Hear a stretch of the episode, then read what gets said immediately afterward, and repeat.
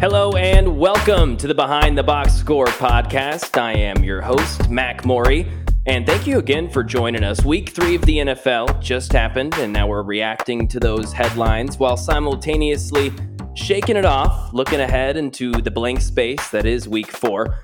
I'm glad you're all here at the Behind the Box Score podcast, and I hope I left no bad blood between us as I finish this overly punny and kind of embarrassing intro. Hello, I'm joined by my usual guest, Alex Comas. Alex, what's going on, man? I hope uh, that you know you can just kind of get back. Don't blame me. You know, I, I don't want to be the anti-hero here, Alex.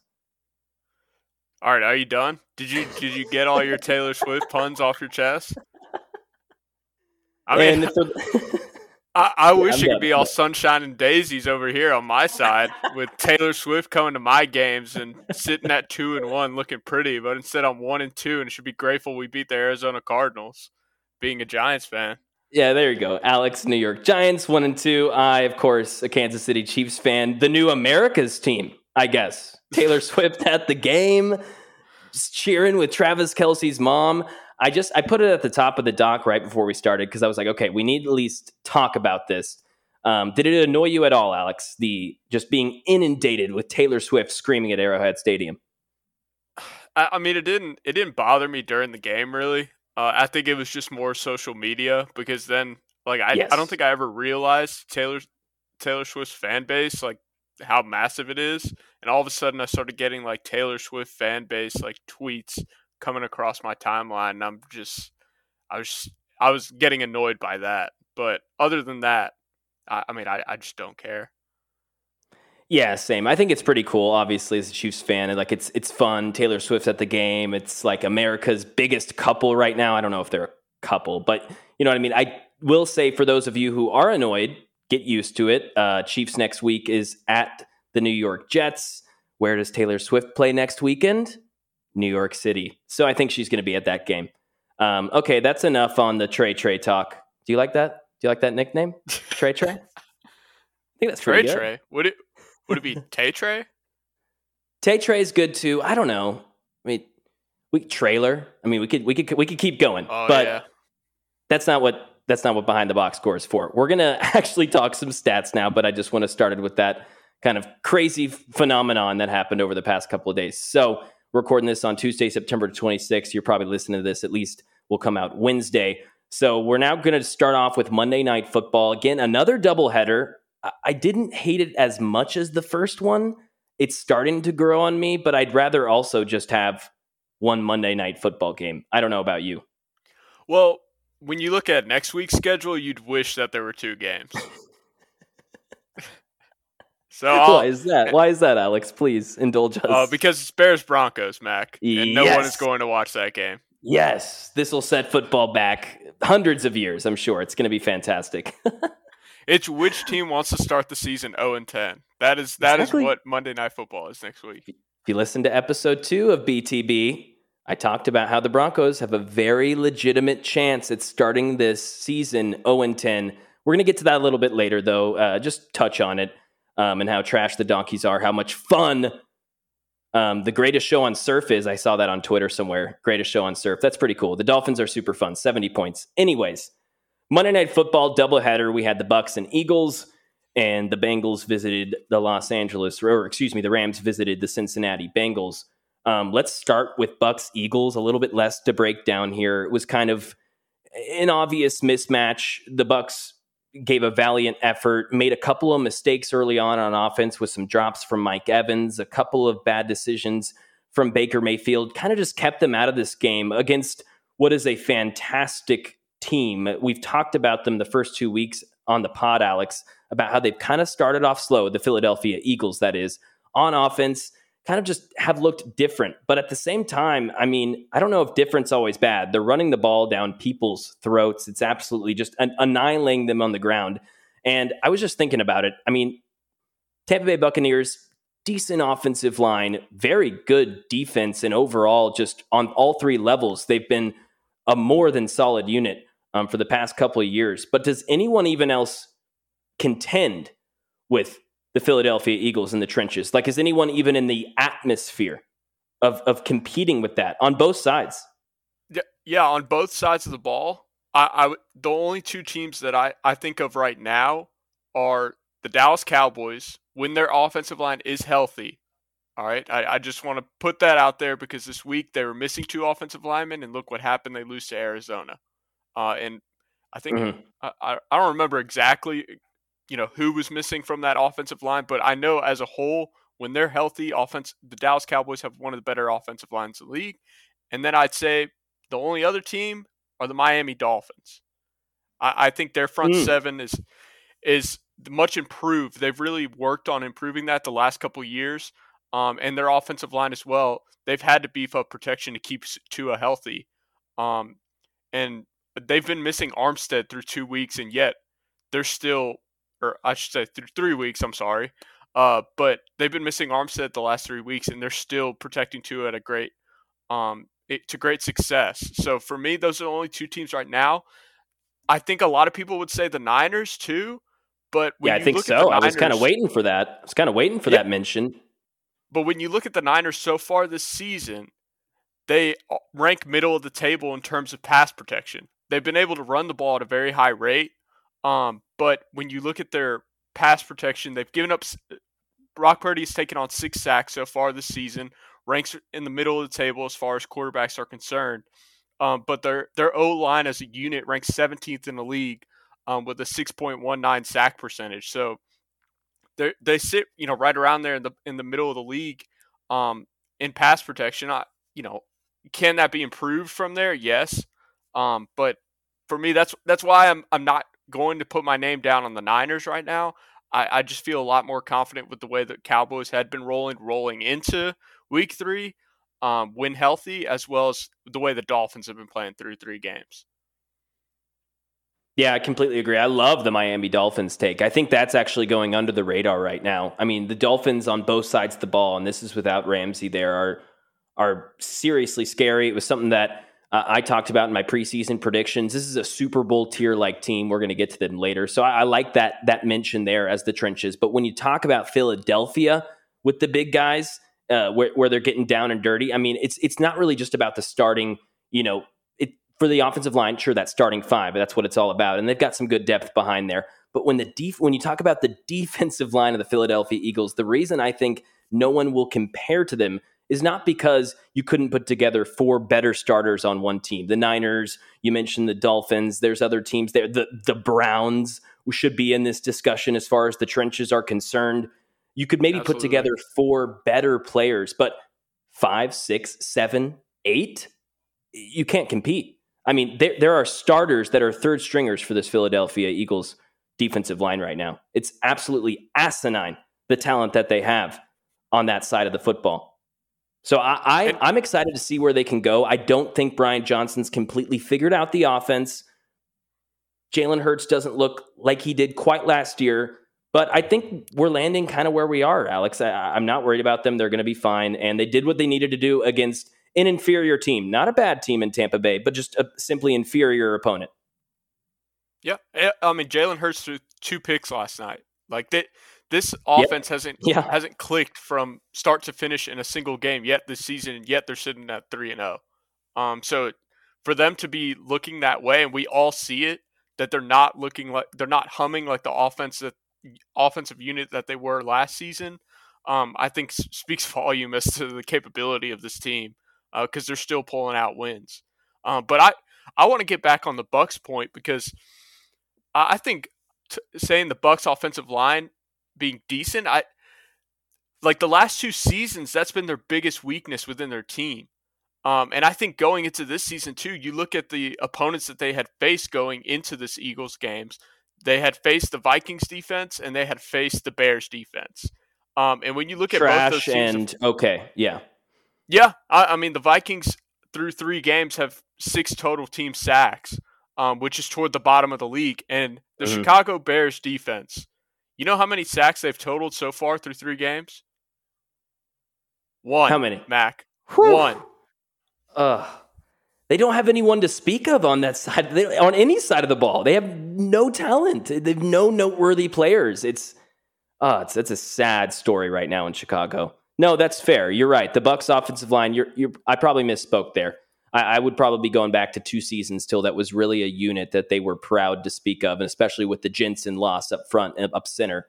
Uh, losing Jensen's a huge play. I, I was going to say the Bucks. The Bucks, like you know, you face the Eagles, who uh, you know we were just talking about. They've got the best, you know, offensive line and defensive line in the league, right? The, they're the best in the trenches in the league like the Bucks are start, going to start facing those tests because when you look ahead to Week Four, they face a Saints defense that have played great uh, so far this season. That Saints defense has been great the last two years as well, going into this year. So it, it's going to be a good test for them, especially when they get into the division, because the Saints are going to be the toughest opponent that they have within that division.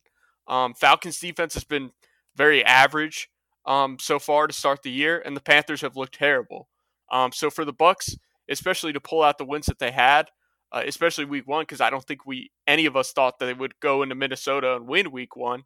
For them to pull out that win and, and still look the way they have so far this season, which I think is a, a surprise to many of us because not a lot of us had a, these kind of expectations with Baker Mayfield at quarterback. Um, but for them to look the way they have, I definitely think that going to the division, they have to feel very, very confident in their ability to still come out of there as division winner when they're only opponent is the Saints, and Saints quarterback just got hurt this weekend as Derek Carr landed on his shoulder pretty badly, and it looks like he's going to be out for a good bit. Yeah, it looks like he's going to miss it. Uh, the reason uh, next week he's week to week right now with that shoulder injury. They, luckily for them, do have one of the better backups in the league in Jameis Winston, so he can at least make that a game. Okay, come on, man. No, no, don't do that. Don't do that. This is Jameis versus Baker. Honestly, uh, like I, I, I guess I'm kind of this is a blessing in disguise for me. Just kind of peel back the curtain here. Started the podcast a little bit later than I wanted to. I wanted to start it before the season started, so I was coming up with you know good off season topics.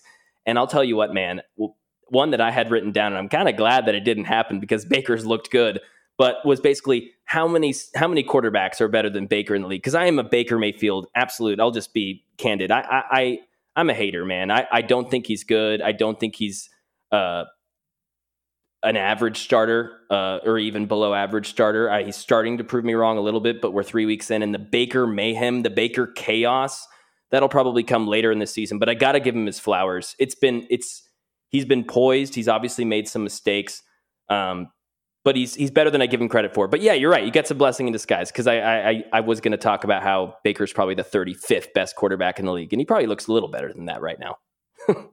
just yeah, a little. But and and look, I'll I'll say on on the Jameis Winston front for one of the better backups in the league. Yeah, you you could definitely say that because when you look at Zach Wilson as the backup going into the season, when you compare those two, I mean, yes, yeah, everyone would rather have Jameis Winston. In a lot of those situations too, you'd rather have Jameis Winston. So. I right. mean, the Jets just signed Trevor Siemian, and honestly, I think I'd rather have Siemian, and that, and he is uh, god awful, absolutely. Wait, over so, over Baker? Zach Wilson. Okay, over Zach Wilson. Yeah. Over Zach Wilson. Yo, yo, okay. come on. All right. I, I, didn't know if your, your Baker hate went that far. No, and again, I got I got to give him some flowers. He's proven me wrong right now. He's looked good. Uh, all right, let's go over to the other game. Bengals Rams. Man, this was a weird game, and, and obviously, as a Chiefs fan, just going to naturally root for uh, the team that's facing the Bengals. You know, it's just one of my you know top opponents as a Chiefs fan. That's a team that we've We've played twice in a row in the AFC Championship game. Seeing them lose is good for the future of my football team. You know, absolutely. Um, Joe Burrow played. I, I thought Joe Burrow looked about 70% to me. I thought him in the pocket was good, but when he had to kind of maneuver and get outside, that mobility looked like it was ailing a little bit. And very it showed limited. in the first. Yeah, very exactly, very limited. Uh, they kind of were going through in the replays. Just getting that ball out of his hands in under 2.5 seconds seemed to be the big goal. And they, for the most part, they were able to succeed in that. There were a couple moments. I mean, he threw the ball like 46 times. It was something. I mean, he threw the ball a lot more than you'd think someone should throw it. 49 times he threw the ball. Uh, so it's a lot for a guy who was maybe 70%. No first half touchdown for the Bengals yet, Alex. No first half touchdown this season. They have three touchdowns this year right now. And I know they won that game. A good win, I guess. This is a fine win, 1916, able to eke it out. But this offense has some serious issues right now. Yeah, and, and it looks like this week the game plan was to get the ball in Ja'Marr Chase's hands. Because um, we, we talked about in the last episode, Mac, how Mac how Ja'Marr Chase was not getting the ball enough. Um, I, th- I think he was coming down with five, six catches in the last two games. And for a guy like that, who's one of the better wide receivers in the league, uh, probably number two, right behind Justin Jefferson, you've got to get him the ball more. Um, and, th- and they certainly made that an effort this week um, as he came down with 12 catches for 141 and was clearly making a difference. Uh, but uh, like you said, I mean, Joe, for me, I, I think it was, for one, that mobility wasn't there right? When he when he had to escape mm-hmm. the pocket and, and make something of it, you could tell he's very limited and was just would rather just get rid of the ball and just throw it away than try to make something of nothing. Um, and also too, just on his throws, his his accuracy is not there. When you go 26 for 49, you know clearly for a guy like that who's who's considered a you know top 10 quarterback in this league, that that's just not that that's not the type of numbers that you'd expect from from a guy who just took him to the Super top Bowl 10. face this Rams team two years ago. Yeah. Whoa, whoa, whoa. T- Joe no, no, Burrow, top, 10, top 10 quarterback? Yeah, yeah. No, top five, top three. Yeah, yeah, that, oh, yeah. that's where he's yeah. at. Yes. He's a, he's a, he's a tier or two above those guys. Like this is mm-hmm. this is we're separating classes here. So I, am just make sure and and the and the higher you are on that list for me, uh, the more critical I am. So yeah, top 10, you know, if you were Kirk Cousins 26 for 49, yeah, he might be a top 10 quarterback. Dak Prescott might be a top 10 quarterback. They are classes below the guys of Josh uh, Josh Allen, Joe Burrow, Patrick Mahomes. So that's so yeah, I, am agreeing with you. I'm just even kind of hitting them a little bit harder there. But Mac, the like the biggest thing to me is is the, through the three games for the Bengals, I've watched them run so many sh- short out routes you know, going to the sideline with Ja'Marr, with last night with Tyler Boyd um, near the end zone, and Joe Burrow is so off on those throws. Like it, not even close. Like he's throwing it at the pylon. He's throwing it five yards wide of the re- wide receiver. Like I, I don't know if it's just that calf he can't step through fully on his throws, and he's taking something off of it. But the accuracy is just not there with with this leg injury, and and you can clearly see it.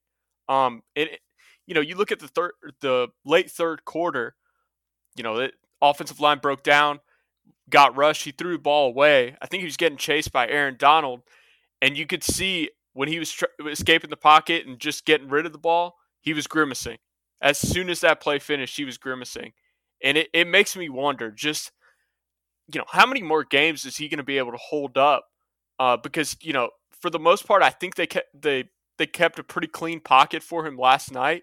Uh, but when you play in a division like the AFC North, um, with a Ravens team, with a Steelers team, and a Browns team that looked great defensively um, these these last three weeks, you know you're you're going to be facing them twice this season, um, and they've already gotten the the Browns matchup out of the way. But I, I don't I don't feel confident about Joe being able to make it through the whole year. Uh, with with just you can clearly see this calf is affecting him. You sit him. That that's the thing. You, you sit him and you go with Jake Browning, and you're just shooting your team in the foot. So would you take a seventy percent Joe Burrow over an hundred percent Jake Browning? And they they really have no choice. This team is built to win now. They can't afford to sit Joe Burrow um, for the betterment of his health because this team they they put themselves in a hole going 0 and 2 to start the season. You know, you can't you can't afford to just give up games and take a chance on Jake Browning. And that's an indictment against Cincinnati, I think, for sure. You knew about this injury before the season started. Questionable to even start the season was Joe Burrow. Obviously, we hear a week or so before he's good to go. And I was always a little bit questionable about, okay, how good to go really is he? There's, I'm not going to say there's a bunch of good backups in the league. That's that's a little too general of a statement. There's a lot of veteran guys in the league who can step into a system and go complete some passes right off the bat. And maybe if your defense plays well, you run the ball with a good running back like Joe Mixon, you have a, a solid play caller with Zac Taylor, you can win a game or two. You can get by for a few weeks, maybe a month. There's guys in the league that they could have signed to do that. That could have been their game plan. And now, you're right, Alex. Their game plan is hope Joe Burrow can mend this injury as the season goes on, playing week in, week out taking those hits from guys like Aaron Donald, it's going to be hard.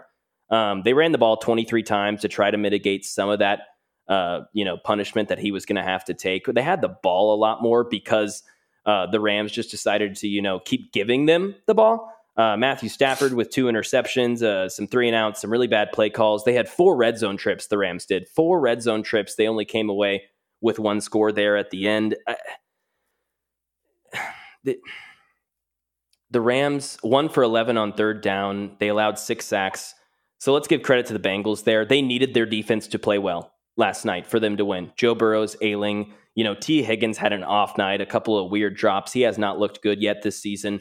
He got injured too at one point. Went back to the locker mm. room. He he was he was off too. It, they just haven't looked functional. Like it's just they they look almost like they're sleepwalking out there through three weeks. It, it's just it's not what what at all I I expected because I believe going into our going into our pre or I should say post week one how we thought the season was going to shake out. I had the Bengals down as a four seed, winning ten games this year. You think nice. I'm confident in that now? I mean, I would, geez. I would, I would still be. Ten games is good. I mean, I, I, I had them. I think as I, I, have to look just to make sure here, real quick. Uh, I think I had them as the first seed. Uh, you'll have to go to my Twitter. Go to my Twitter, MacJMorey25, and you can see all my preseason predictions. But I'm pretty sure I had them like 13 and four as the one seed. Uh, so no, I'm in a worse position than you, Alex. I actually feel not bad about your prediction. I think Cincinnati can obviously still right this ship. Um, and I think it's going to be on that the backs of that defense that we just mentioned. Rams 111 on third down. They were sacked six times, one for four in the red zone. Really good job by Cincinnati. And that is because of a name that we'll bring up a lot on this podcast, I'm sure, for the foreseeable future because of the situation they're in. And the defense is going to be more in the spotlight. Lou Anarumo. I mean, this guy should have been a head coach last season, should have been a head coach the season before. Uh, this is ridiculous. This guy is an absolute mastermind. The way he puts people in positions that they don't want to be in, and they don't even know that they're in them. I mean, th- there was one of those disguised blitzes. Uh, I can't remember the cornerback that was coming off the edge for the Cincinnati Bengals, but you see Matthew Stafford in kind of this boot rollout look, and he doesn't see that safety or that corner come down, and he kind of has to sidestep, and then he kind of sidearms baseball throw. Classic Stafford looks super awesome as it's right next to Logan Wilson for dude, did you see did you hear that stat? Nine picks or three more interceptions than any other linebacker in the league since 2020. Logan Wilson. He has nine interceptions. So yeah, but Lou Anarumo created that whole play. He he created all of that. He he he's got these packages and he knows how to put these young athletic guys in the right spot. This is a Cincinnati team that's not drafting in the top 10 each year. They're not trading up and getting these, you know, blue chip household name guys. Uh, and even like Trey Hendrickson finally starting to rise up into that sort of echelon. Um, two sacks last night, absolute beast. And he does it in kind of an unorthodox way. He's not overpowering people. He's just fast, quick hands, and absolutely relentless, fun to watch. And I think uh, Big Lou is a, is a huge part of that. So that's something to watch when you watch that Bengals team and you're noticing that they're holding teams to to to maybe not what they were. And you're like, what? Didn't they lose both their starting safeties last year? You go, yes, they actually did. Lou Anarumo can just make it work. That's what's going to keep happening, I think, with them. You got anything else to add on that game, Alex? Any other thoughts? I, I really like the second half too, uh, because for mm. for both those teams that they were possessions away from from for the Bengals really sealing that game and and kind of just having to close it out, or the Rams, you know, taking the lead um, and having the momentum, and to watch both those defenses um, particularly their coordinators, Raheem Morris, dialing up some great play call play calling as well, who I think should also be in the head coaching discussion um, for some for some jobs next year. You know, watching both those defenses last night, I, I think a lot more. We should give a lot more credit to those defenses because they both played well last night. But I do agree that both the offenses also looked off. Uh, Stafford did not look good. I mean, he had Puka wide open for a touchdown late that would have saved yeah. them about 30, 45 seconds in time late in that game if he just hit him in stride for a touchdown and he threw it behind him. Puka falls, and it takes them two plays after that to be able to score. Yeah, that's a good point. I, watching that live, I didn't think about the throw being a huge issue there, but you're right. That's absolutely why he had to fall down. Defense presence was there. He fell down, and yeah, he got touched right away. That's a, that's a, that's a good point. That that sort of altered the whole rest of their game plan right there. If they score there, that's a completely different outlook. That's a good point. And, and then too, like the it was first and goal, and they ran the ball, ran the ball, didn't get into yeah. the end zone, and then killed 20, 30 seconds of time. It, it's just I, I agree with it. The play calling from McVay yesterday, there were there were some questionable ones, but to segue perfectly uh, into yes. one of our next segments, not the worst play call of the weekend, Mac. Beautiful segue, Alex. Your headset should be taking my order, not calling plays. That's this segment. It's a working title. Please uh, email us at bboxscore at gmail.com. For any other great segment names, bboxscore at gmail.com. We'd love to take suggestions there on any other segments or a, a name for this. But man, there were some absolute debacles this weekend as far as just a head coaching perspective. Let's start, Alex, with the Vikings and Chargers game. This was an 0 2 matchup. We we previewed it for a quick second on the pod last week, saying, okay, who's going to go out 0 3? One of these teams are going to lose. Here we go. We know it's going to come down to the last possession. Both these teams are idiotic. Both of them will have chances to win, and they'll both give it away at least once. And Brandon Staley tried to.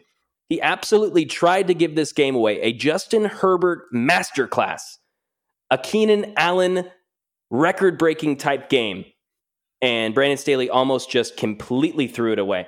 Uh, so fourth and one, LA, LA's at their own 24, under two minutes to go, and it's fourth and one, and they go for it. They go for it. I mean, it, it is kind of just like, wait, what? Is, is this Madden? First off, Alex, how do you feel just about that decision? Would you have gone for it? You're 0 2, you're the Chargers, you're Brandon Staley on the hot seat, and you're playing a Vikings team that's, you know, been able to move the ball you know, decently efficiently, especially if they start at the red zone. What are, what are you doing there? Uh, punting the ball, Mac. it's there's there should be one answer to that question. Thank you. You're Thank da- you. They're down. They're down a touchdown. You say, "Hey, let's just give them the ball right in the red zone if we don't convert this." Explain to me the decision making in that. I, I just don't understand it. And honestly, when when they went for it on fourth down, I just sat there and I go, he's he's asking to get fired if they don't get this. He's asking to get fired if they don't get this. Sure enough, they don't convert it. And I'm like, oh my God, he's getting fired on Monday. This, this is going to be un- this immediately. It. I mean, after the game, Mac, I texted you, you know, saying that we definitely have to talk about it because we were just talking Chargers last week. And I was like, oh boy, we're going to have fun with this about how Brandon Staley should be fired and he got so lucky the Vikings did not score because that that's got to be the worst decision I've ever seen from a coach in the National Football League for all the years I've been watching. That that that's got to be the most the, that's that's the worst decision. There's there's no question about it.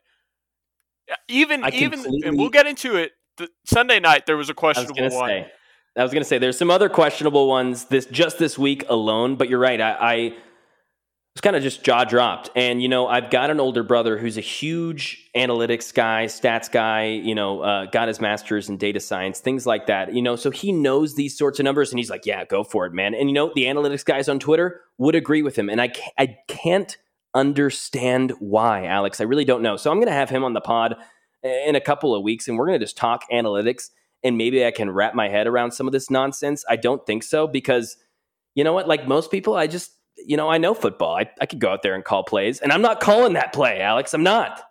Ugh, and, and Matt, it's ridiculous. I, I, I don't look. I, I don't have the exact number off the top of my head, but you know I've listened to podcasts this week. Dan Le Batard show with with Stugotz. Since 2020, mm. Justin Justin Herbert has the most the the Chargers, out of all the teams in the league, they have the most games in which they've lost going into the fourth quarter with a lead. By since 2020, they have blown the most leads in the fourth quarter. I, I mean, no wonder. And we were talking about how, yeah, uh, Justin Herbert. You know, we are questioning when is he going to you know, if he's considered one of the better quarterbacks in this league, you know, why aren't they winning more games? Why isn't he putting together um, these type of game-winning drives to to just take them over the edge to win games. And we said, you know, I jokingly said it's part of the Chargers tradition, right? To lose those close games like Philip Rivers did. yep. Well, let me tell you, Justin Herbert's coach is not doing him any favors. They're finding new ways to try and lose games every single week. And and this was prime example A right here. Yeah, it, absolutely was. No, it, it, this is exactly what we talk about, and why Herbert deserves a, a little bit of, you know, for me especially, I started to go on him last week, but again, I did go back to Staley is the ultimate reason that these things happen, and, and this is why they lose games. Somehow, uh, the Vikings fuck it up even more. They couldn't get you know 25 yards in a minute and 50 seconds, and the game ends, and Justin Herbert finally gets that win, and a huge win. Obviously, you, you know going 0 3 in the AFC, kind of a nail in the coffin, unless you are the Cincinnati Bengals who just kind of get the benefit of the doubt and they've been there and they've done that. The Chargers have done anything but go anywhere and do anything of substance. They've been uh, obviously uh, kind of a laughing stock, um, and not in the way that they're going 0 and 16, but in the way that they're going 9 and 8 when they should be, or 10 and 7 when they should be going 12 and 5, 13 and 4, and Herbert should be in MVP conversations. And you've got Khalil Mack and Bosa coming off of the edge, and you've got a, a linebacker in Kenneth Murray. You, you've got these things. You have a healthy scratch in J.C. Jackson last week, and I know there's some stuff going on. He's in trouble with the law. He missed a court date, so obviously some more uh, details have come out about that. But uh, man, yeah, the Chargers and Brandon Staley get saved from an absolute in, in, embarrassing loss. And, you know, something that's fun, you know, obviously the Vikings last year, the kings of winning these one possession games, and now Minnesota 0 and 3, all one possession games. Crazy how that works. I mean, it's just please let's get let's get to the the Raiders game. Let's get to the Josh McDaniels decision. Please tell us.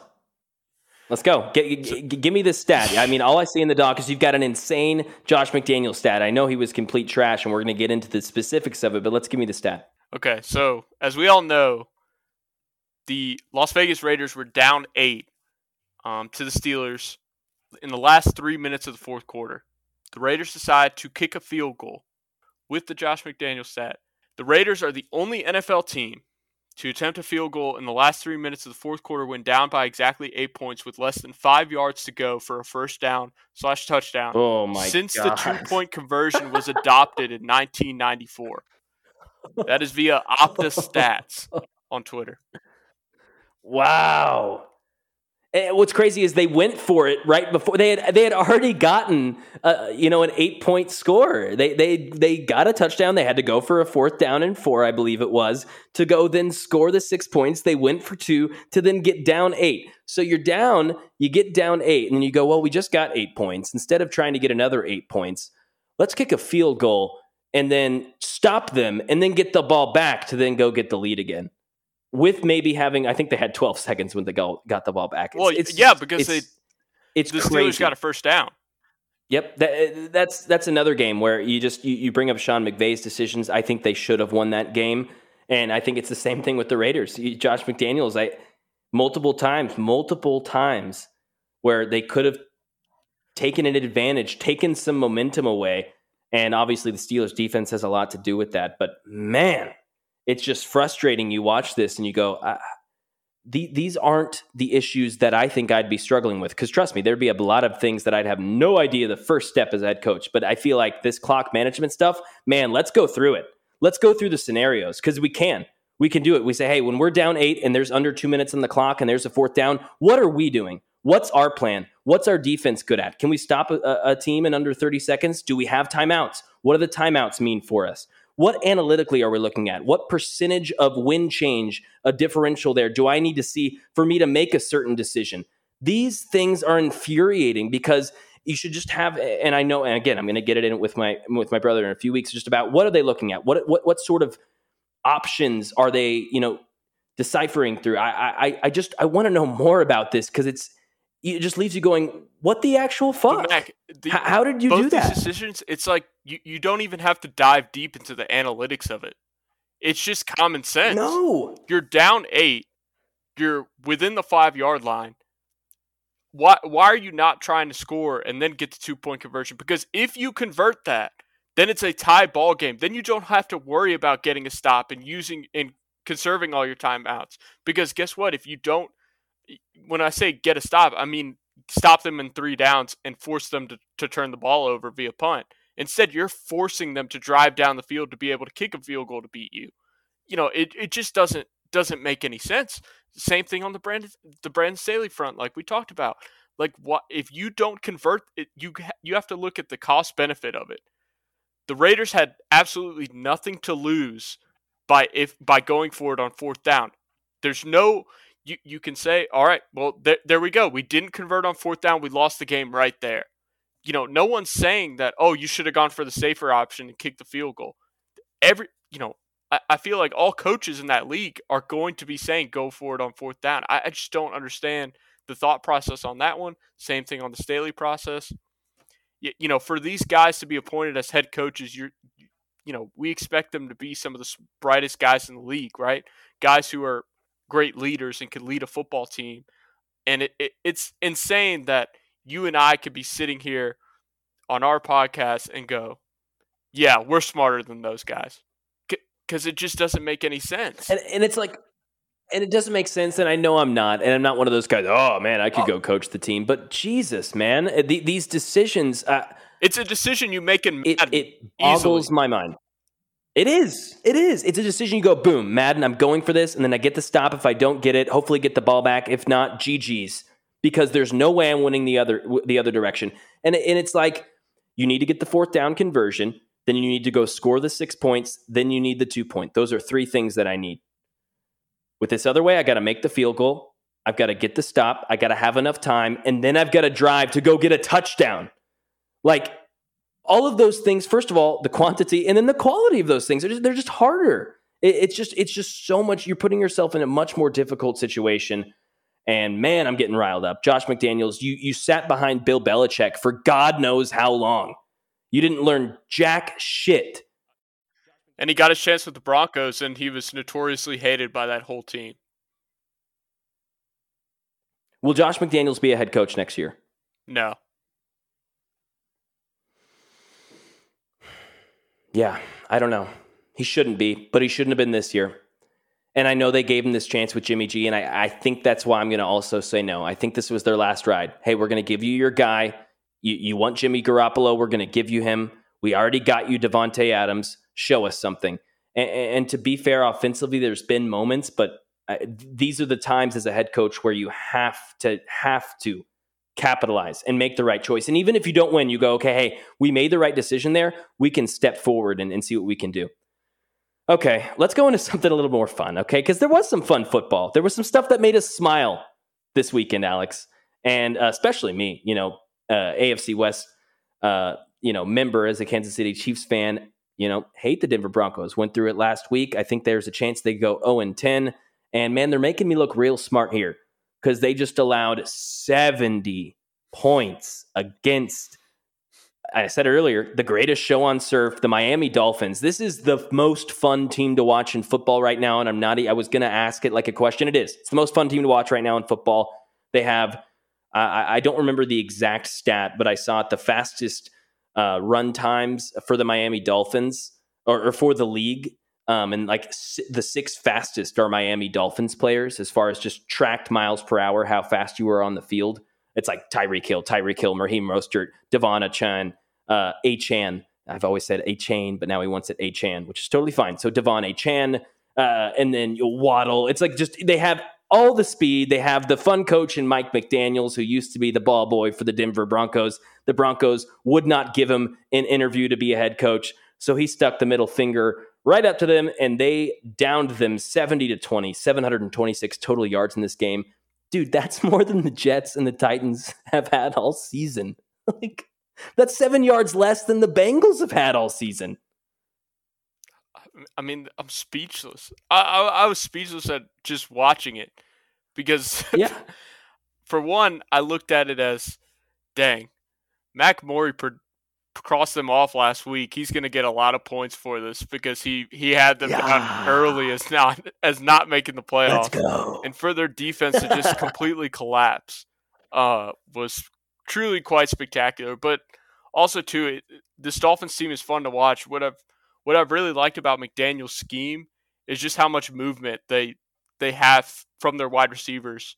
Um, you know, pre snap, um, they're moving Tyreek Hill constantly um, from side to side. So it's hard for, you know, you had Patrick Surtain who was shadowing Tyreek Hill on Sunday, and it equated to nothing.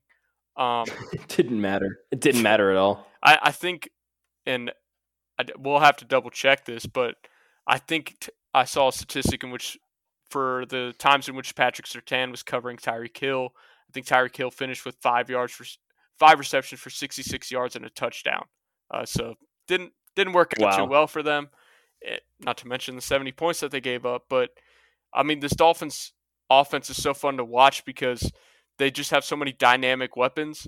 Um, and for a guy like Tua, it, it's it's so easy for him because he just he just has to be accurate with the ball, and that's that's his biggest strength as a quarterback is his accuracy level. Exactly. So it's it's a dream come true for them, and their their offensive line has looked great too this season. So offensively, you know, they're they're the best offense in the league. There's been question marks about their defense so far, and you know I feel like they really stepped up to the plate. But at the same time, the Broncos' offense hasn't looked great. The season we talked about it last episode how they've been mainly a four, first quarter offensive team and they've just fallen off from that point on. Um, and you know they did the Dolphins defense did let let up points late um, when they started kind of bringing in some backups, getting them some playing time, but still, I, I am interested to see once they face another high powered offense how it would go because we saw the Chargers game week one, very close game uh, amongst them. You know the Pats and and the Broncos have not been good offensively, so I'm interested to see how the Dolphins perform against high powered offensive teams, and we'll see that this week when they face off against the Bills. Yep. And face off the Buffalo Bills, who have looked fantastic. That division, obviously, uh, due to the Aaron Rodgers injury, just that's never not going to be devastating. That that division's kind of a, now a two headed monster with the Buffalo Bills and the New York Jets. You're right. That's going to be a great matchup. Really excited to see that. Um, just going on a little bit more of these stats here. Raheem Mostert had 45 fantasy points, and he was not the highest scoring running back on the team. like it's, it's, nuts, dude. Uh, De'Von Achane, uh, Texas A&M Aggie alum. He's a rookie. Um, and his whole thing was explosive plays, super fast. He had not been really used at all. He had a couple carries and a reception. Uh, the, the the first two games of the season, he'd just been kind of just threw him out there at the end of the game, sort of thing. Not really a part of the offense. And then all of a sudden, you got some injuries in the running back room for the Dolphins, and Mike McDaniel's just kind of unleashes him, gives him forty ish percent of the snaps, and says, "Go." And they have the most points in a game in team history, most total yards in a game in team history and I say most points. It's I, it's second technically. The 1940s, there was someone who scored 73, but uh, it's the most for me. It's the most. Uh, there was one thing though, Alex, that kind of upset me a little bit here because it was the whole thing after the game of the Dolphins kind of being, oh well, you know, we we kind of wanted to let off the gas. You heard Mike McDaniel came. It felt like chasing points. Chasing a record is not what we came here to do. 10, 10 times out of 10, you concede and kneel down because obviously they could have kept going and, and, and tied the record, had the chance to possibly break that record of 73 points. And, and you know, that kind of just feels like bullshit to me. You scored 70 points in the National Football League. What do you mean? If you wanted to stop, you could have stopped. We saw the Kansas City Chiefs stop. They scored 34 points in the half, and then they pulled out Patrick Mahomes after a drive in the third quarter. They pulled out Travis Kelce. They started playing some second string uh, defensive players, and they pulled back. That's what you do if you want to chase the record, then you keep your guys in the whole game, which is what you did, Mike McDaniel. So, so don't come at it again and say, yeah, just we didn't want to do that. Felt like chasing points. Felt like uh, you don't. You, you, you ten times out of ten, you concede and kneel down. Well, you already didn't do that when you decided to score seventy points. You didn't do that. You looked like Oregon's coach going up against Deion Sanders. You know, watch the second half. We're going to keep doing that, which I love that energy. That's great. But then own up to it. You scored 70 fucking points. Well, why not? What are you doing? I mean, if it's 45, it's 50, it's a different thing, you know. And then you, you had an explosion. You brought some different guys in, and you, you know, you you saw what Mike White could go do with your offense, which, by the way, would have been a fantastic, you know, just from a strategic point of view. Would have loved to see him actually get some reps for that team with Tua's injury history. There, there's no telling that you know maybe it would be Mike White stepping in for a couple game stretch. That could have been that scenario where he could have gotten some reps with those guys. Um, so that was a little annoying. Um, well, before we get out of this, we, earlier. We, yeah, yeah, go. He grew up grew up a Broncos fan. You know, started out as a ball boy as a kid with the Broncos. Yeah, but he didn't get that interview as a head coach. So, what better way than put up seventy, really show them middle finger in terms of you should have given me an interview. Exactly. But at the same time, that respect, that loyalty for his childhood team, didn't want to put them on the face oh. of the record. Brother, give me a break. It's ridiculous. No, do it or don't. Do it or don't. You you hate them. You you have resentment. You want to show them what's up. Then do it. You did it. Then don't say, "Oh yeah, we really just wanted to lay." You scored seventy points. What do you mean? It's just it's it's just it's not true. It's it's it's trash. It's whatever. Um, Jaylen Waddle also. We didn't mention this just before we go. Waddle did not play. Their second best weapon was not in the game, uh, and it didn't didn't seem to matter. So uh, the Dolphins are scary. That's a Super Bowl level type squad. Jalen Ramsey isn't even there yet, um, and it's gonna be it's gonna be fun to watch. They they've got some serious things cooking over there. And I think Mike McDaniel, the offense, is just getting started. I think he's got some tricks up his sleeve left to go. All right, let's go over to the AFC South. Uh, it's sad. Uh, you know, obviously, I- am over here in-, in Nashville. You're over there in Memphis. So we're both here in Tennessee. Neither of us Titans fans, neither of us AFC South fans, even. But obviously, follow this division closely. Follow the Tennessee Titans closely. We're going to get to the Titans. I want to save them for last and talk about them a little bit. Um, but I want to start off just a little humble brag here. Talked about him last week. CJ Stroud. I think he's the best rookie in this. Uh, I think he's the best rookie quarterback right now. I'm not going to just count out Anthony Richardson or, for that matter, Bryce Young quite yet. But as far as just guys who are going to be really good in this league and here for the next seven, eight, nine, ten years, that is CJ Stroud. I'm comfortable saying that right now. I'm not going to start comparing him to this class, but CJ Stroud is that level.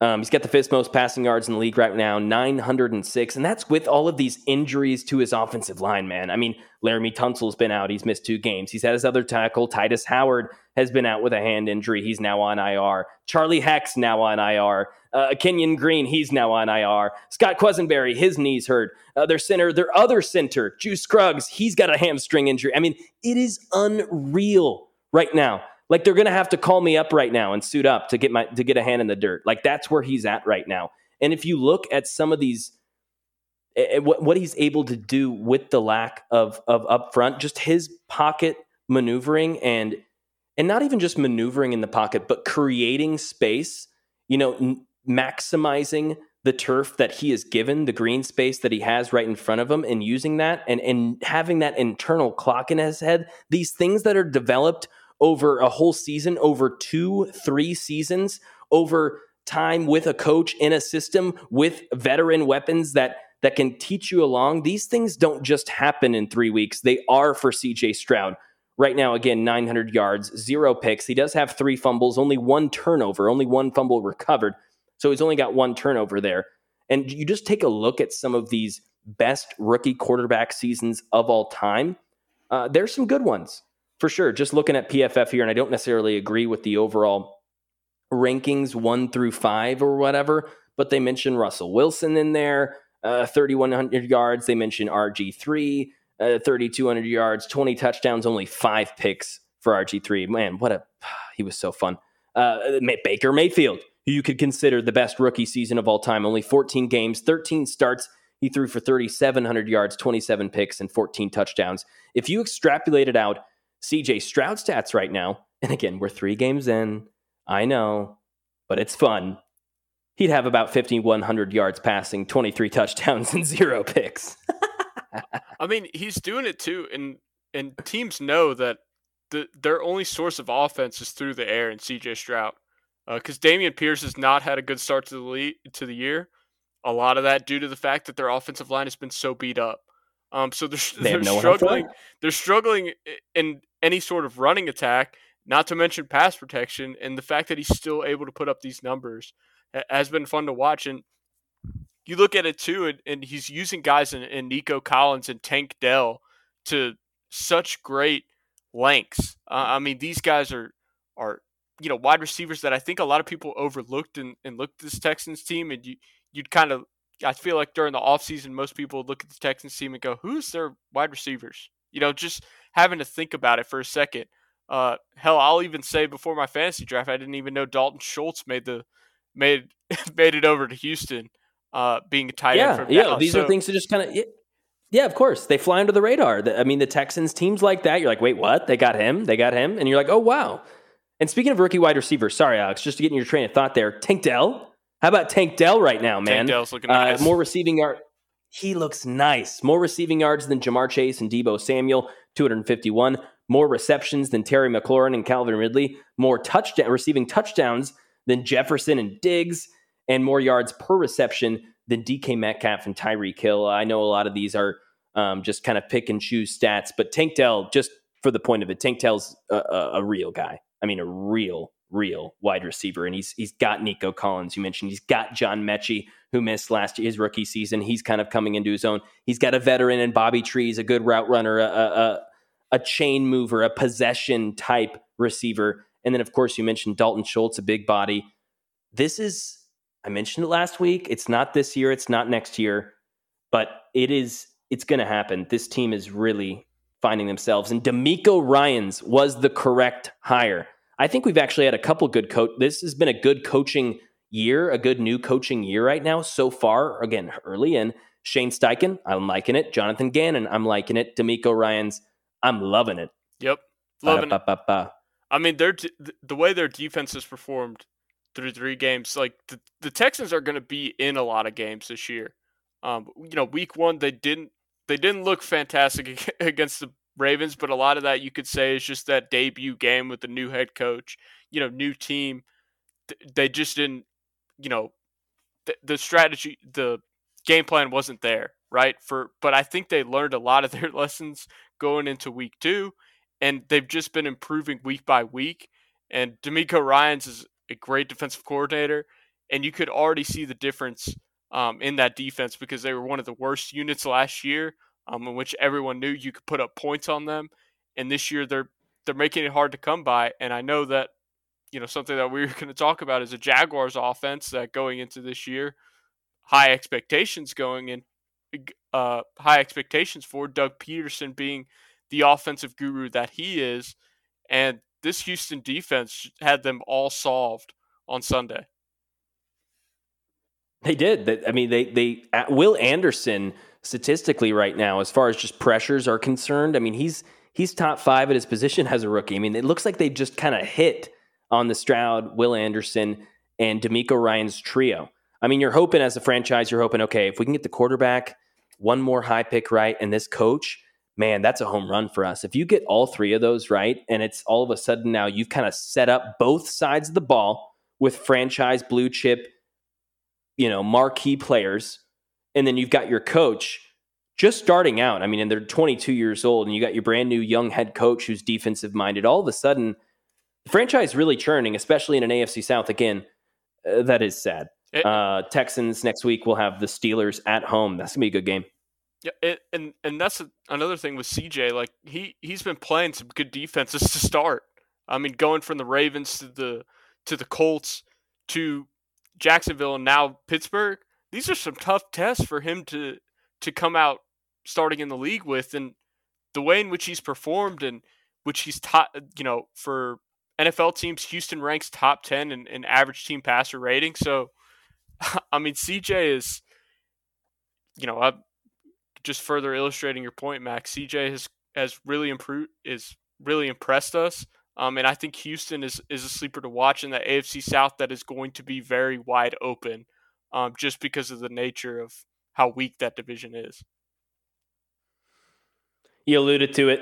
The Jaguars, 23rd right now in offensive DVOA. They've got the league worst, minus 15 EBA, EPA lost Expected points added minus 15, just for those who don't know, lost to dropped passes. Calvin Ridley has a drop in each game, at least one. I think he's got four right now. I'd have to double check that. I've got my brother in the room. He can he can let me know about that, Calvin Ridley. It's three or four drops. I mean, he's had at least one every game. Um, and they only ranked 18th on added EPA for completed passes. Uh, I mean, just right now, you look at some of these other offensive stats. Um, they're minus 36.1 expected points added on offense, which is ahead of only the Steelers and the Jets. So this is the kind of tier that they're in offensively. And and it's troubling, Alex, because there's lots of things, you know, the Bengals you point to uh, the Joe Burrow injury, you know, Tee Higgins, the offensive line isn't awesome. I think the stats that you're seeing on Bengals offensive line, if you're seeing shit on Twitter, I, I don't think you should believe it. Go watch that offensive line. It has not been what a lot of the pressure statistics will display. But there aren't the, as many things to point to with the Jags. Sure, you could maybe point to some offensive line struggles. Um, obviously, losing their right tackle and Jawaan Taylor having to replace him this season. You can point to some things like that, but everything else has pretty much stayed the same. And they added Calvin Ridley, and you've got one of the better offensive minds in, in the league and Doug Pederson. So I'm struggling, man. I'm struggling. I mean, I'm, I was all in on Trevor Lawrence this year. I, I, I, I really don't understand it.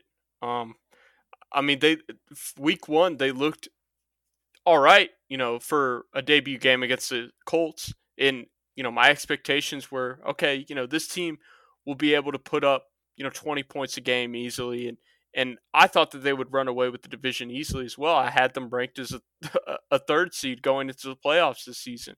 Um, so for them to struggle the way they have, the Chiefs game, they just look like the classic Jack, like no source of offense, no real creativity with it. Um, and for all the weapons that they have on that side of the ball, with you know the running ra- running back room and that that they have with the young guys and Travis Etienne and Tank Bigsby, um, with mm-hmm. wide receivers and Kirk, Zay Jones, um, and Calvin Ridley, like you mentioned. You have Evan Engram at tight end.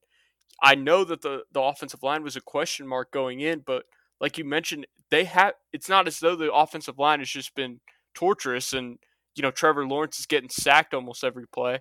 It's not the case. They're performing as a middle of, of the league unit, um, but yet they're struggling to put points on the board. Certainly doesn't help you when your kicker misses two field goals on Sunday. But yes, yes. I mean, it, still, the it's just it's not clicking right now. Uh, you know, we talked about the Eagles earlier, how it's not clicked yet so far this season. I think the Jags are very much on the same boat offensively. And yeah, you see, uh, I mentioned the Jags nine dropped passes through this week. Sorry, I don't see it, Asher. Where's it at?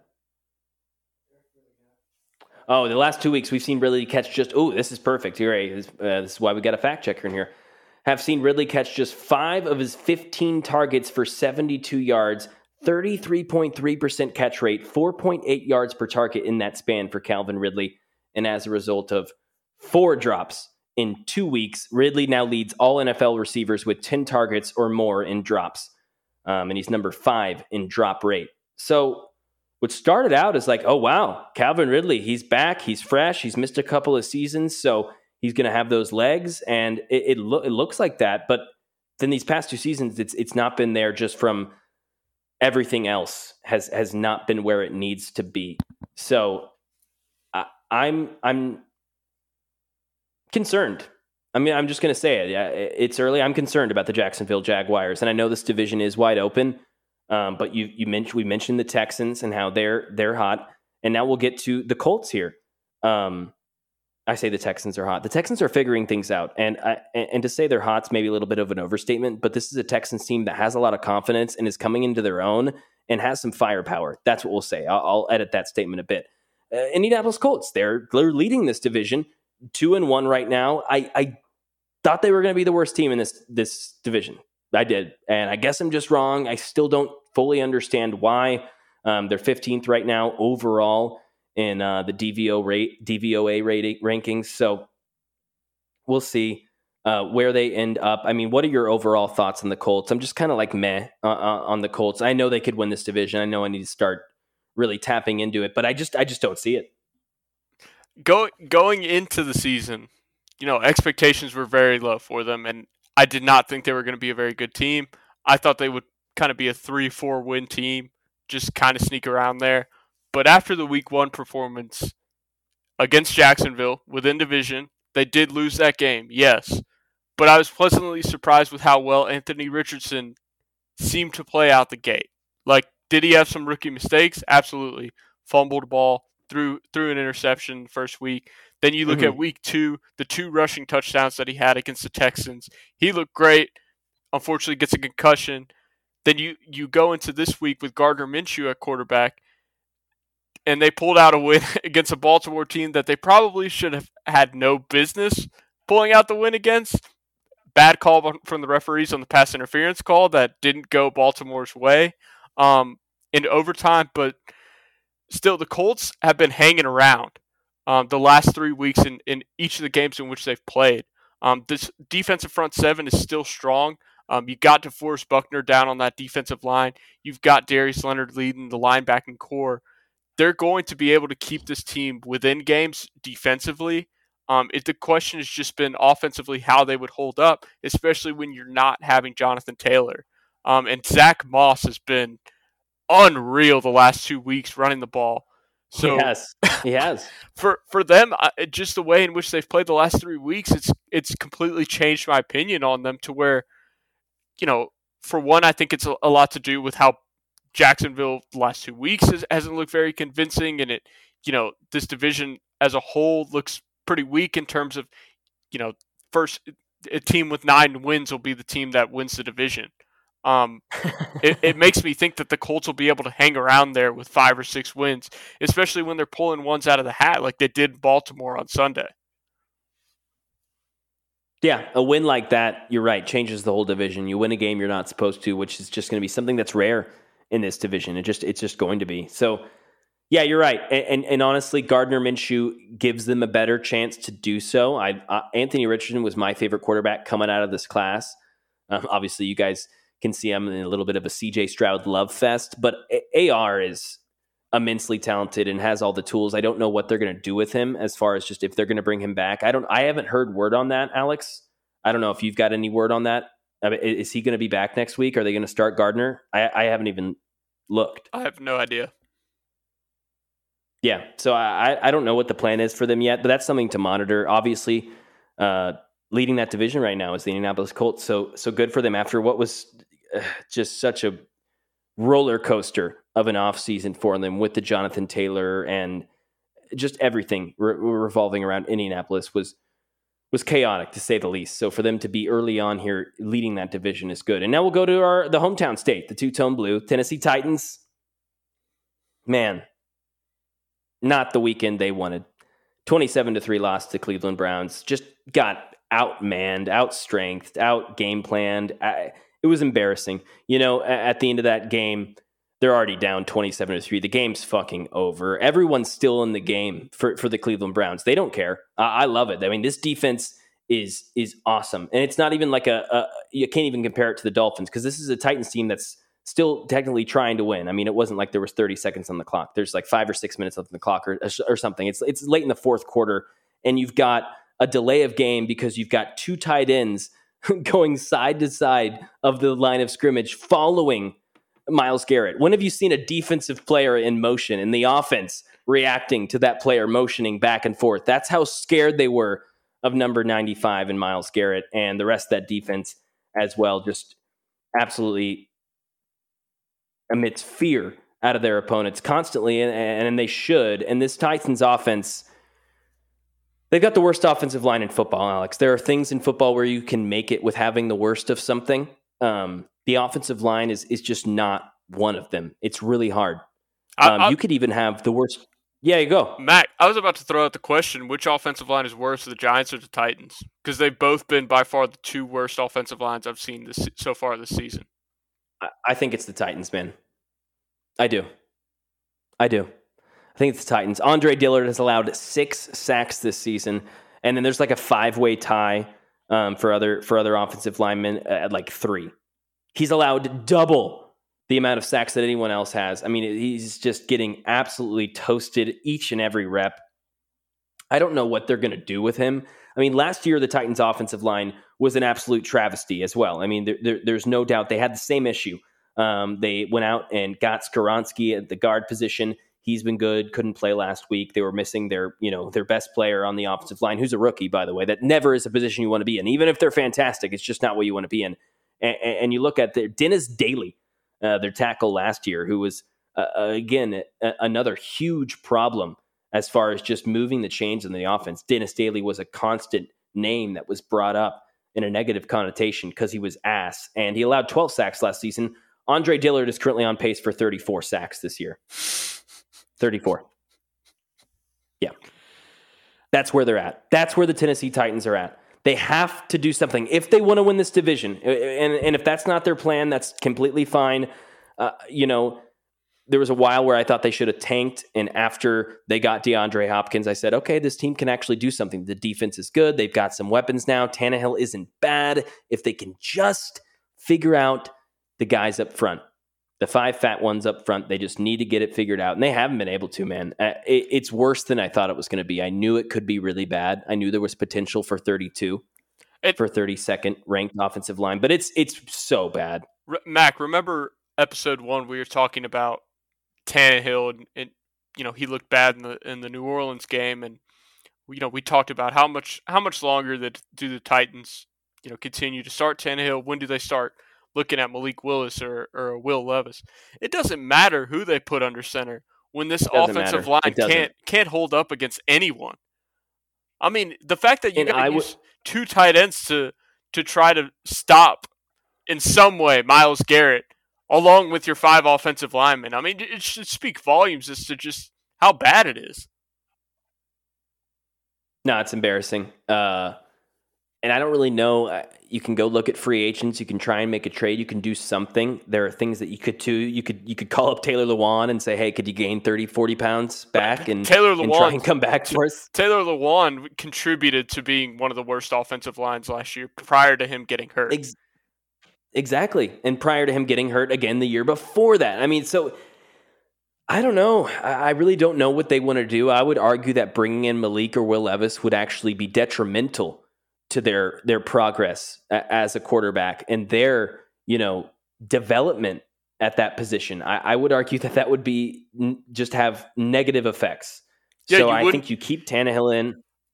You you wouldn't get a fair assessment on either of those two uh, by putting them behind this offensive line because what what are what are they to learn when they have to get rid of the ball within two seconds for fear of getting hit? I, I mean, it's just now now they're really screwed because building a good offensive line takes you two to three seasons to to be one of the better ones in the league.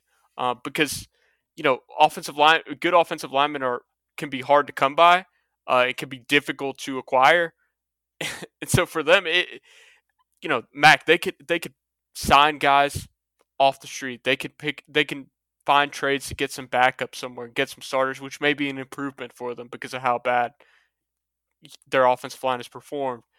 But still, it's not like it's drastically going to improve to them being one of the better units in the league or even being an average one. That they, that's when you start a season with an offensive line. There's not much improvement that can go on from there. And for the Titans too, their DNA has been running the football every year, right? And now when you look at Derrick Henry for his inefficiency so far this year, behind that offensive line and not being able to to run it at a great rate, that you know they have no source of offense. And what are you what are you going to do when you can't put points on the board, no matter how many stops your defense is going to come up with every game? I mean, that brings me to my next question, which I think we've already kind of answered here with these stats. And I hope people can realize that because this has been a big conversation on Twitter. Is Derrick Henry done? Is he done? Is is is the king been dethroned? I, I want to say no, because I they they've played great defenses to start the year. For one, um, when you look at you know week in one, Cleveland may be the best defense. In Cleveland yeah. may be the, the best defense in the league. Cle- Cleveland, uh, New Orleans is is always a good rush defense as well. You know, San Diego yep. or uh, sorry, Los Angeles Chargers. You know, very average rush defense, but you know, I mean, piss poor the last two years. I don't know how they've been this year as of yet, the first three weeks, but they were, uh, you know, bottom five the last couple years in rush in rush defense. I, I'm not going to say it just yet because I feel like if you still were to put them behind a a decent offensive line, Derrick Henry would still be efficient.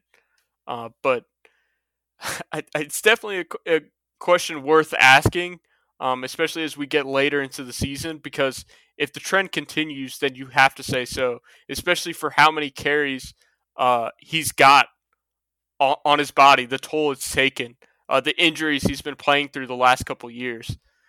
It's definitely a question worth asking. And Derrick Henry, I mean, he's close to being the all-time leading rushing rushing leader as a Tennessee Titan. right now third. He's about 70 some odd yards away from uh, Earl Campbell. And then Eddie George is just eclipsed 10,000. And of course, Derrick Henry right now at just under 8,500. So he's about, you know, this season and maybe in, in another season away from being the Titans' all time leading rusher. But he's got to get there first. He's got to make it past that. I don't think he's done. I don't think he's what he was, but I would have said that before the season started. I don't think he's as fast. He doesn't have the burst, the separation ability that he had in previous seasons. But I think we already pretty much knew that. I still think he's a yards after contact monster. I still think no one wants to get in front of him or tackle him. And you know what? At his peak, he was maybe the fastest person on the field or the second or third fastest person on the field at any given time. Him now being the sixth or seventh, I mean, yeah, it's going to change some big plays. His big playability has gone down. There's no question about it. But those seven, eight, nine, ten yard runs that that he's he's still able to pull those off. And if he had a couple of blockers in front of him, I think it'd be more common than not. Uh, so no, I don't think Derrick Henry's done. But as far as him being the best or second best running back in this league, yeah, I think you'd probably kiss that goodbye. Uh, let's get over to just real quick here, Alex. Uh, keep an eye on it. This is just we just keep an eye on some things, just things to monitor. Uh, we'll just go through a couple of these. Cardinals, eighth in NFL offensive efficiency. Cardinals are good. Josh Dobbs, go Vols. Love what's happening right there.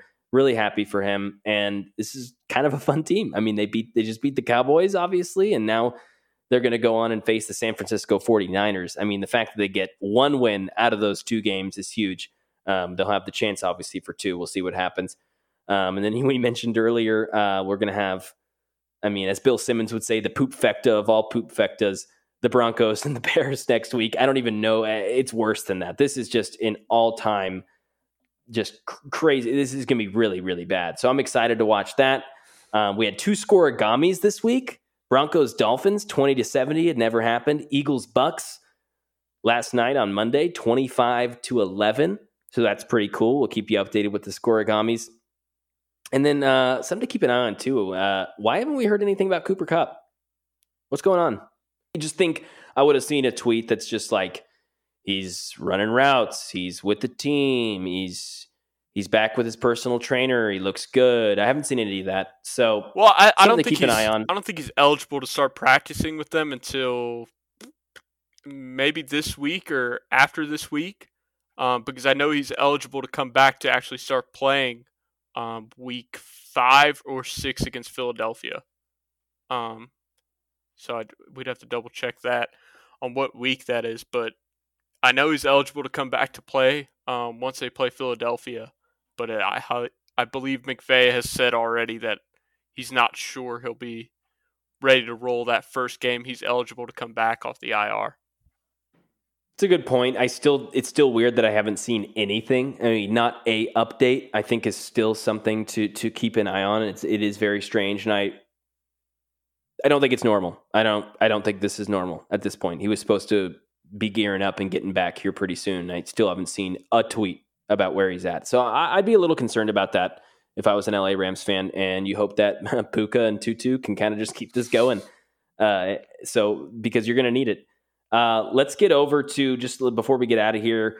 We started last week crossing off teams from playoff contention. We crossed off three teams last week, Alex. Well, we crossed we each crossed off two together, and then I crossed off the Broncos, and you crossed off, I believe it was Panthers. was it the Bears? Panthers. The Panthers. Panthers, which yeah, that's that's pretty bad team. Maybe the worst team. So that's fair. Uh, who are we crossing off this week, man? Who's done? Who's out? Call it quits. All right. So so are we sticking to it with one per week? I think there will be some weeks where we do more, some weeks where we don't do any. But yeah, let's do one this week. One this week. All right. So because you got got in early on the Broncos train, I'm going to get in early on this team and hope I can recoup the points that you will be getting with your Broncos pick because that does look lo- likely. I'm going to go with the New England Patriots as a cross off. Wow. Wow. Okay. That's a good call. That's a good call.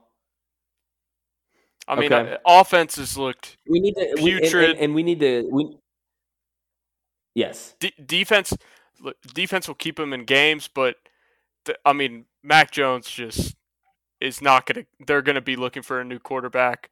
Um, offensively, the, the, weapons he has to work with, the best weapon he's got is Hunter Henry. Um, I mean, when you look at the wide receivers that they have, they, they lost Jakobi Meyers to Las Vegas, so he's got Kendrick Bourne and DeVante Parker.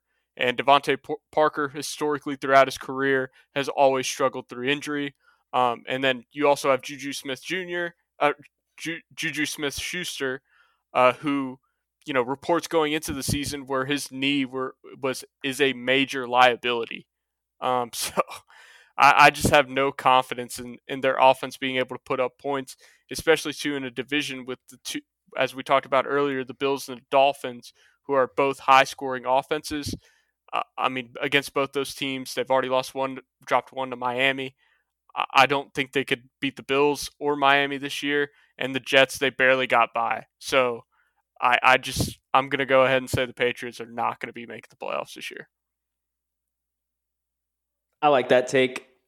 Um, I don't know exactly how this point system works yet because you kind of just set it up on the fly last week, which I like, by the way. I like that this is a little competition now. I just don't know how quite the rules go, so I don't know exactly what I'm allowed to do. But I do like that. I do like that idea um, for the Patriots to be crossed off. I'll go. You know, let's just let's just go one by one. I'll get rid of my division here pretty quickly. Let's just go with the Raiders. Let's cross them off. Let's yeah. cross off Las Vegas. I've already crossed off the Donkeys. Why not? Cross them both off. Neither of them are making it. I, I thought you were about to say the Chargers for a second. No, I wanted to. I wanted to. No, no. If they would have lost this week, I would have. I would have done it. But no, I think there's definitely still a chance for them to turn it around. And the way the Her, Her, Justin Herbert eh, has been an absolute madman. he's he's just been flawless. I mean, it's it's when he gets in his bag and he starts getting comfortable and starts kind of putting the team on his back and and gets that sort of determination. It it is the only person who can stop him is his own head coach. That's that's pretty much it. It's Brandon Staley. That's who's stopping him from winning more games. So uh, and speaking of games, we've got some good ones next week. Obviously, Broncos, Bears, Poop Fecta. Make sure you watch that. Some other good ones. Ravens, Browns. Going to be an absolute. Just those AFC North games are just they're mean. They're tough games. It's going to be fun. They're both tied for the lead in that division to gain some sole possession um, of that division, sole lead of that division. And then uh, another good game. Let's go with two more here. Uh, obviously, Bills, Dolphins and then we'll go Bucks Saints, a couple of just division matchups next week, really starting to come into play here as the full picture is being painted as what these divisions may look like, what the playoff pictures are starting to be formulated as. It's going to be uh, it's going to be fun. It's going to be interesting to see where we go next. And uh, wait, yeah, Mac, so we've got some cross off teams. There it is. Yeah, Mac, I think they flexed the Broncos Bears game. To what? To never? To, to win. To Sunday at 12 o'clock. It looks like it's now Seahawks Giants. This is according to Google. You're right. You're right. I'm looking at it right now. wow. Wow. Good call. Monday night football was about to be Broncos and Bears. Good call. And hey, the G Men, the G Men get a little prime time action here. Daniel Jones a, a chance to Mac. The last re- primetime game didn't go too well for them this season. this is the chance to change the narrative in front of a uh, you know 45 million people or whatever it's going to be. I'm excited. You know that game has the chance to be okay. Seahawks Giants. Yep. That actually that could be at New York at MetLife. Let's go. Let's go, Alex. I'm gonna have some confidence for you guys yep. um, before you all get trounced by 14 or 17 or whatever okay. No, no need to throw in that, that latter portion right there. Because I, I was about to say, watching the Seahawks, I, I've liked watching the Seahawks this year. I, I think they're a fun team to watch. So I, I like that Monday. I mean, any Monday night, any game on this weekend would have been better than Broncos Bears. So yeah, stick that in at noon and just stick that in a four box on YouTube TV when you're watching, and just get a chuckle every now and then. Uh, thank you guys so much for joining. Make sure you follow us on Twitter. I'm going to actually stick those links in the bio this time on our Twitter. So make sure you go follow us. That'll be where you can kind of see uh, our takes throughout the week, what we're looking at. And if you've got anything that you want to add to the show, any questions or uh, any sort of topics like that, uh, email us bboxscore at gmail.com. So excited you guys were able to jo- join us. And uh, we will be back next Wednesday with another edition of the Behind the Box Score podcast. Don't worry, it'll be all too well. Uh, no, I couldn't do it. I, I, I, couldn't. I couldn't get another Taylor Swift pun in. A- anyways, we'll have more Taylor Swift puns next week. Thanks, guys.